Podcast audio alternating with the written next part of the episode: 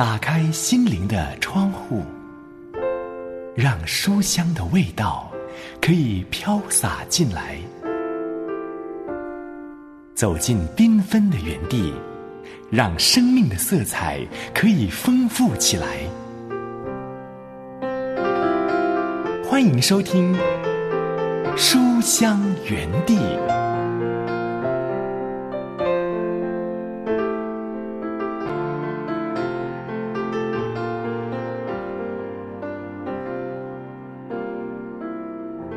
亲爱的书香家人，喜欢读好书的好朋友，平安，刘雯问候你，好开心又来到这两刻钟，可以陪伴你一起来读好书。今天是周末小说选读，还有读家书的时间。手中这一封家书来自于亲爱的赞美的果子。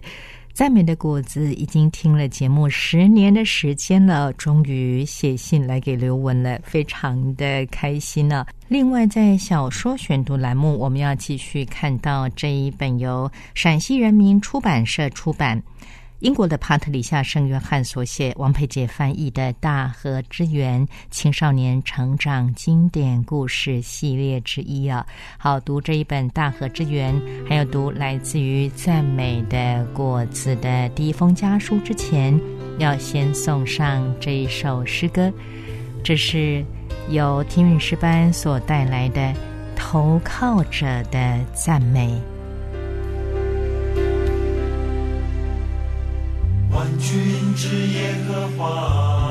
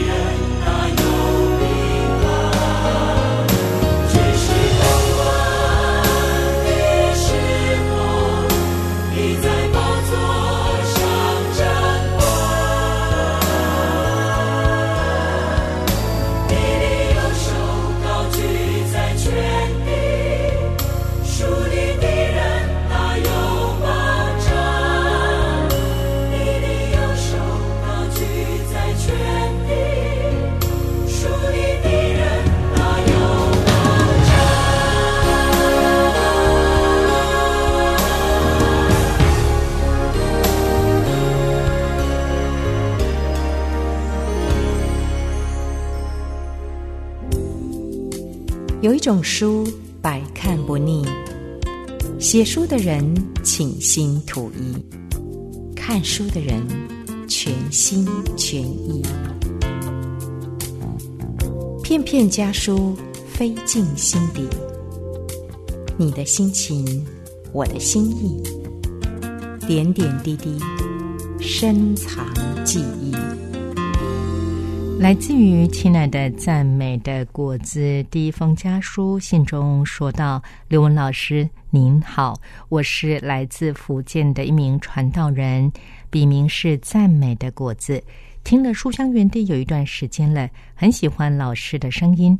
当我听到比一千头水牛更够力艾伟的宣教士的故事，我非常的感动，嫉妒落泪。”深感自己的亏欠，也立志要更热心的服侍主。我非常喜欢您的节目，每一本选出来的书都是那样的宝贵。奇异恩典、信心日饮、认识上帝与认识人的九个探险等等，都是我喜欢的，可谓受益匪浅。非常希望能够加入这个大家庭，能够收到来自老师的重点摘要。谢谢赞美的果子。看到赞美的果子在家书中提到好多年前在节目中所分享的这一些书，心中格外的感动，也备受激励啊！非常欢迎赞美的果子加入这个爱读书的大家庭。不过，我觉得你在十年前就已经加入了，只是还没有来信让刘文认识你。那借此机会，我也说明一下。在录制这节目二十年来呢，每一次都是使用纸本的书，所以录制节目的时候真的是读书给你听哦，是一页一页的翻的，所以很抱歉没有办法另外提供重点摘要。但是我知道许多书香家人呢是会反复的收听节目，自己记下重点，这确实很花时间呢，也很令人感动。但是节目中所使用的一些书籍，确实有些已经绝版，又或者是在国内没有简体字版发行，所以并不是每一本都容易能够购买的。也因此，刘文会在节目中更详细的读给你听。再次谢谢赞美的果子写家书来给刘文，刘文也祝福你在当传道人的过程当中呢，能够恩上加恩，利上加利，每一天都有主够用的恩典，为主得人如鱼。好，也欢迎你再次写家书来给刘文，让我更认识你哦，保持联系。接下来我们一起来读这一本由。陕西人民出版社出版，由英国的帕特里夏·圣约翰所写，王佩杰翻译的《大河之源》青少年成长经典故事。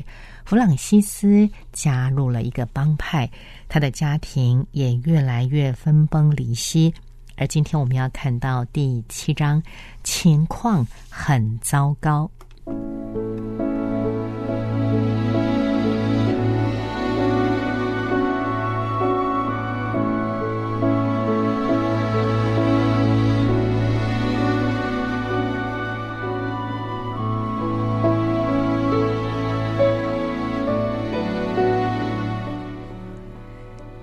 事情没有弗朗西斯想的那么简单。帮派首领野狗根本不打算放过他。要是能把弗朗西斯掌握在手心里，就能成为他的一笔财富；而放开弗朗西斯，就会让他变成一个危险人物。野狗心里对这一点实在再清楚不过了。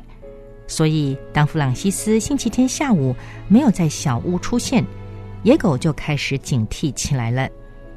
星期一早晨，野狗一见到弗朗西斯，就这样命令道：“你听着，给我到体育馆后面去。”然后自顾自的昂首阔步的往前走。弗朗西斯只好小跑步在后面跟着。一到体育馆后面，野狗就转过身来，一把抓住弗朗西斯的手腕，怒气冲冲的盯着他。但他发现。弗朗西斯脸上那种对自己的仰慕已经不复存在了。野狗问：“你昨晚怎么没来？”弗朗西斯撒了个谎说：“我爸爸不让我去。”但是他马上意识到自己不可能每周都用相同的理由来搪塞野狗，于是他又脱口而出：“你知道吗，野狗？哦，我是说伊萨斯，我不想再去砸电话亭了。拉姆家着火了，他妹妹塔拉被困在楼上的时候，我到处都找不到电话，因为电话亭坏了，我不得不跑回家打电话。”所以等了很久，救火车才来，塔拉差点就没命了。你也不希望自己的妹妹因为电话亭坏了而死掉，对不对？野狗生活在单亲家庭，是独生子，他无所谓的耸了耸肩，但是他知道自己动作有点太快了，要想把这个孩子变成自己的死党，他需要再温柔和缓。于是。他说话又和善了起来。你说的很对，咱们不砸电话亭了。下周日你过来吧，咱们再找点小乐子，就咱们四个。不过你要是胆敢告诉别人的话，弗朗西斯说：“我永远都不会说的。”野狗，呃，我是说伊萨斯，我发誓，我永远都不会告诉任何人的。野狗又眯起眼睛盯着他。压低声音说了几句恐吓他的话，弗朗西斯点了点头，跑开了。野狗明白，这个孩子跟先前不一样了，心里有一种奇怪的失落感。他刚点了一支烟，粉刺走过来，野狗觉得粉刺恶心透顶，呵斥他赶快走开。但这时弗朗西斯觉得很开心，很长时间以来都没有这么开心了。塔拉没有死，可能因为他当时紧紧的蜷缩在被子下面，所以才没事儿。他上周六已经出院了，他康复的很快。拉姆被玻璃割破的伤口也渐渐痊愈了。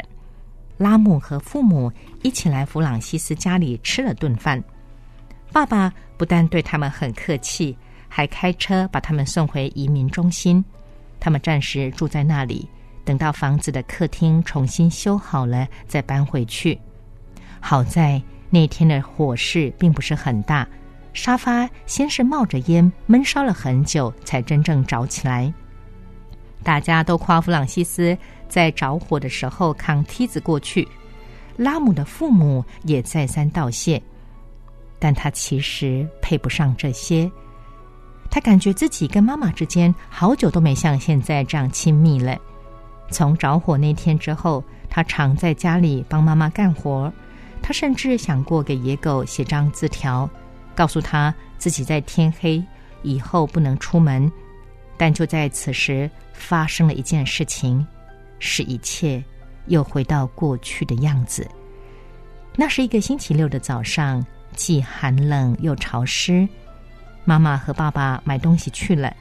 弗朗西斯和妹妹们在家里看了会儿电视，然后一起玩了一会儿，度过了一个相当宁静的上午。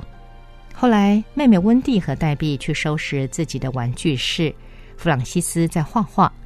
他有满满一画夹的画，大部分是用色彩鲜艳的粘尖笔画的，画的是踢足球、军队、飞机和恐龙等等，从来没给别人看过。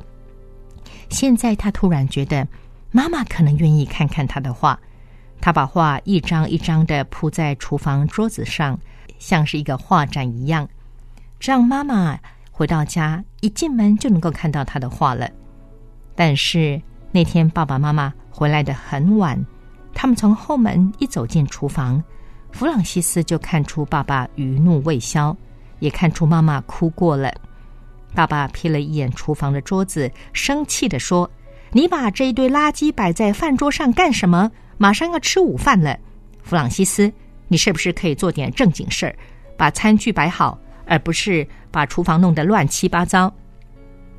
弗朗西斯的脸一下子长得通红，但仍然倔强的说：“这些不是垃圾，是我的画，我放在这儿是给妈妈看的。”他转头看妈妈，满脸都是期待。但妈妈也没有看他的话，一脸疲惫的说：“听你爸爸的话，我们刚一进门，你就要开始顶嘴吗？”妈妈转身上楼，进了自己的房间，使劲的把门摔上。他们只好自己弄午饭吃。爸爸嘴里不停的怒骂着，温蒂吓坏了，小脸阴沉沉的，总想动手掐人。黛碧则哭喊着要找妈妈。弗朗西斯觉得待在家里还不如回去加入帮派呢。要在星期天溜出去，对弗朗西斯来说并非难事。他顺利赶到了野狗的秘密地点，在寒冷荒凉的小屋里，他们说着弗朗西斯根本听不懂的笑话。他们还喝着一种黑色瓶子里装的东西，但谁都不肯让弗朗西斯尝一口。野狗这样解释：“这种东西会上头的，你知道吗？你会把肚子里的所有东西都吐出来，而且你还会变得臭烘烘的。”直到太阳下山，路灯亮起来，真正精彩的节目才开始上演。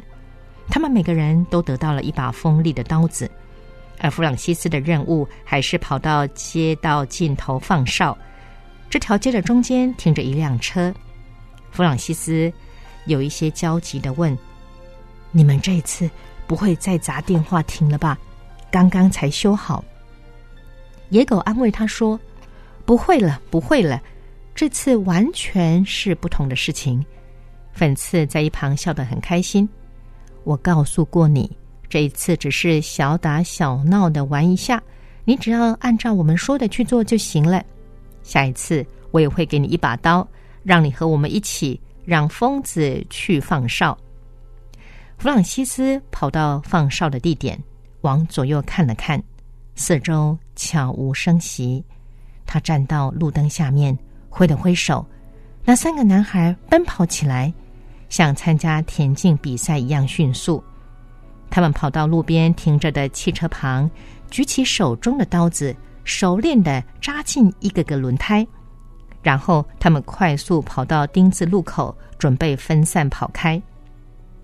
但就在这时，有一辆汽车从拐角处飞速行驶过来，看见三个身影迎头飞奔过来，司机吓得猛地急刹车，好在没有撞到他们。三个大男孩愣愣的站在明亮的车灯下，有那么一两秒钟茫然不知所措。疯子手中还挥着那把刀，他们很快回过神来，拔脚四散而逃，只剩弗朗西斯一个人站在路灯下面，吓得一动也不能动。原来继父每个周日晚上都跟那个金发的胖女人约会，今天也是，所以正好撞见了他们。继父立刻下了车，狠狠的一把抓住弗朗西斯的手腕。就像野狗上次抓他那样，继父说：“原来你最近就是忙着干这种好事啊！”他一边说，一边把弗朗西斯塞进汽车。那个男孩手里还拿着把刀，你说这到底是怎么回事？他突然发动汽车，调转车头，飞快的开回家去。到家之后，他把弗朗西斯从车里拉出来。推着他进了厨房。妈妈看到他们这样走进来，吓了一大跳。爸爸说：“他在外面和坏孩子在一起扎车胎。”爸爸冲着妈妈生气的大喊：“我明天就让警察来调查这件事情！我真是受够了！你难道不能管一管你的孩子吗？”他转身出门上车，急速开车离开家。妈妈不知道该做些什么。只好先把弗朗西斯打发上楼，等女孩们入睡之后，妈妈上楼来，在她身旁坐下来，问她：“弗朗西斯，你告诉我，你都干了些什么？”弗朗西斯真想张开双臂扑入妈妈的怀里，抱住她的脖子，把发生的一切都告诉妈妈，但是他非常害怕野狗，如果。他透露一个字给别人，野狗会从灌木丛后面窜出来，把他打个半死。他说：“妈妈，我什么都没有干，是真的，我只是站在街道的角落，他们从我身边跑过去了。”妈妈问：“他们是谁？”弗朗西斯说：“我不知道，三个男孩。”妈妈又问：“弗朗西斯是在哪一条街上？”弗朗西斯说：“拉姆住的那条街，爸爸从那条街的角落开车过来。”妈妈说：“就是你上一次看见他的那条街吗？”弗朗西斯回答：“是的。”妈妈又问：“他去的是同一座房子吗？”弗朗西斯说：“我不知道。”他一看见我就停车了。妈妈再问：“没有人出来吗？”弗朗西斯说：“没有，妈妈，我什么错事都没有做。我饿死了，能吃晚饭吗？”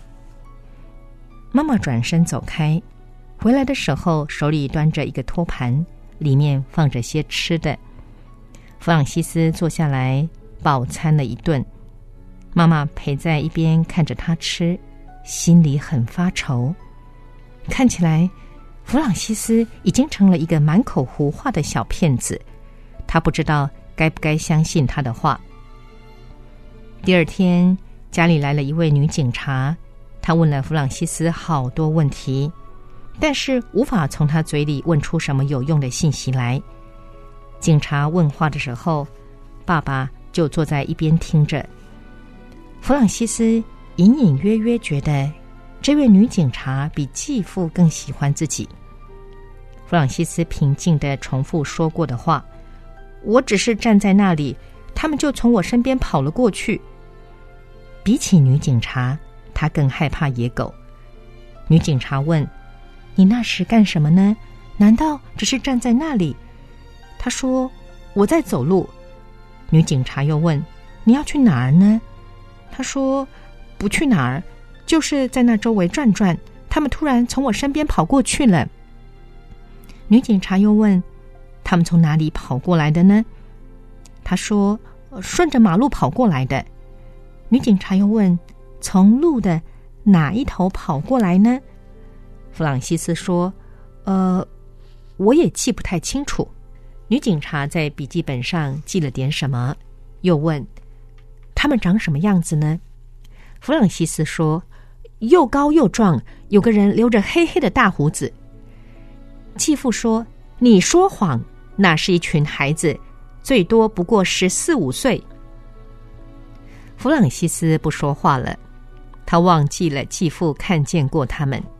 女警察不再紧盯着弗朗西斯，转过头对继父说：“目前没有任何证据能证明他和那些人是一伙的。”这孩子讲的可能是真话，也可能不是。不过，韦斯特先生，你最好关注一下他每天都在干些什么。天黑后不要让他出门，这不仅对他有好处，也对别人有好处。附近有一帮很难缠的小混混，我们一直在注意他们，一定要保证这个孩子不会和他们搅和在一起。他才只有十岁。你应该能管得住他。爸爸生气的回答：“这是他妈妈的事儿。”后来，他把女警察的话告诉妻子，不但一字不漏，还加油添醋。妈妈心里为此非常痛苦不安。她这段时间一直为丈夫的事悲哀憔悴，根本没有心思顾及其他事情。他知道儿子的身上发生了一些。非常不对劲的事情。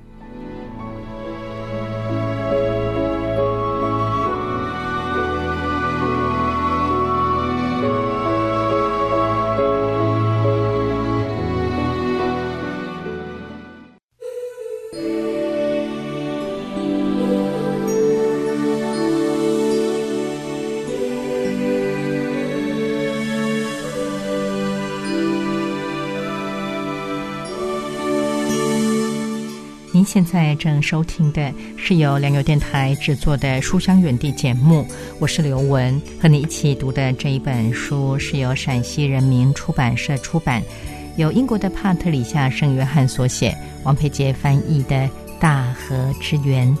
下面来听这一首《爱是相信》。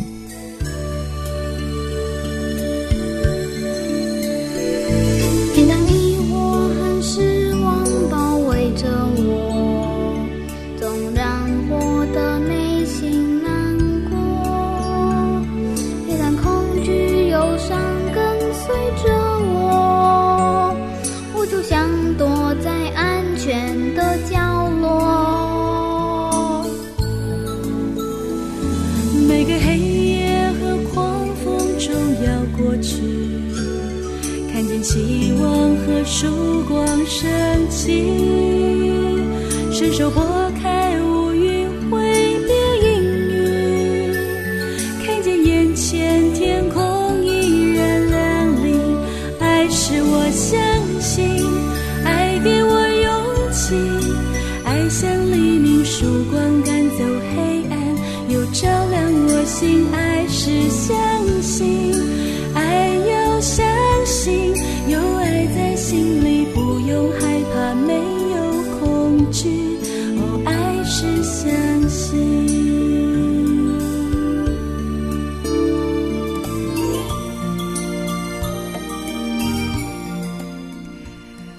弗朗西斯加入帮派之后遇上麻烦，接下来情况还会更糟糕吗？不要错过了下一回，继续看这一本《大河之源》。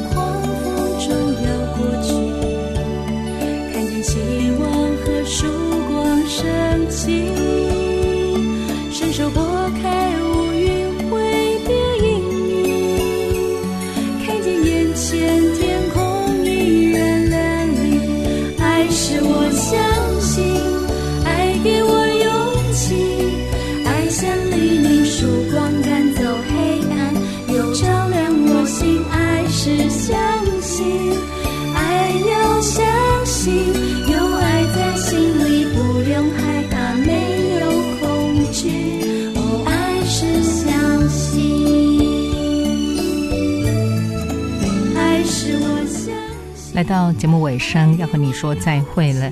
再一次邀请书香家人，若是听完节目之后有任何的感想，或者是有需要刘文为你祷告的事项，都非常非常欢迎你写信来给我。来信请你寄到书香园地的专属电邮信箱，汉语拼音书香 at 良友点 net。我们下回节目时间再会，愿神赐福保护你，拜拜。是相信。